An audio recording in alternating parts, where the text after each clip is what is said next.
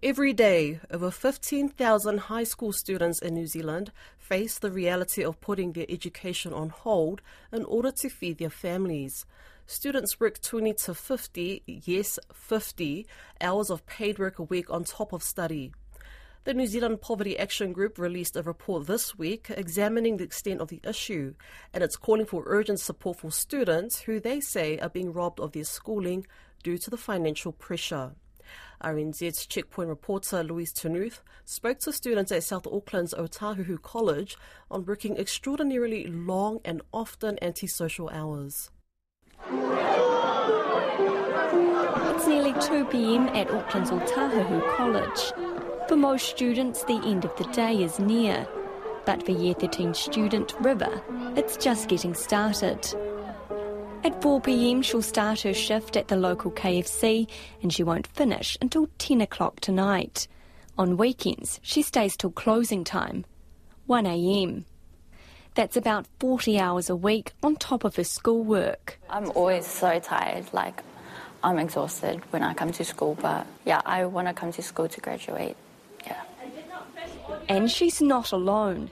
It's reported that over 15,000 students are working between 20 and 50 hours per week on top of study. Year 13 student Grace works 20 hours a week at McDonald's in Auckland Airport. When asked why they need to put in such big hours, the answer is the same for her and River.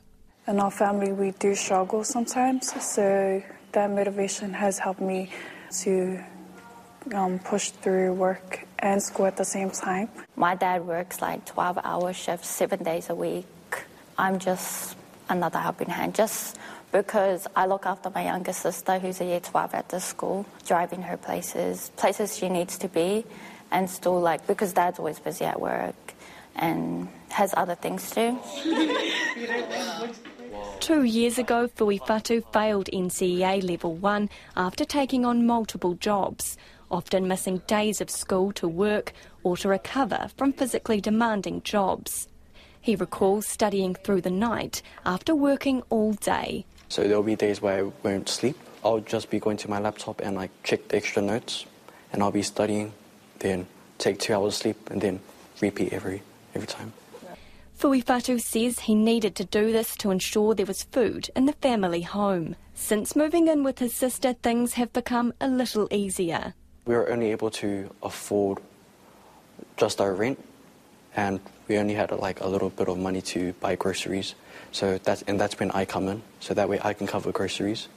But ever since I moved with my sister, I was able to find out new alternatives, and thanks to school providing free lunches, I was only, I was able to just provide for my family. Over at Aorere College in nearby Papatoetoe, Principal Leanne Webb says students are also working night shifts.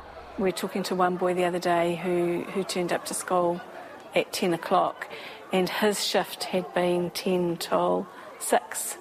So he had gone home, tried to snatch a few hours sleep, and then had come to school.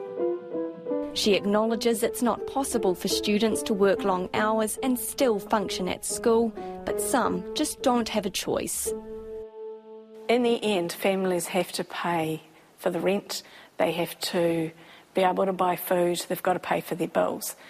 They're at school and they're trying to do this because they know that they need to get good qualifications, but they're caught in a hardship bind, yeah.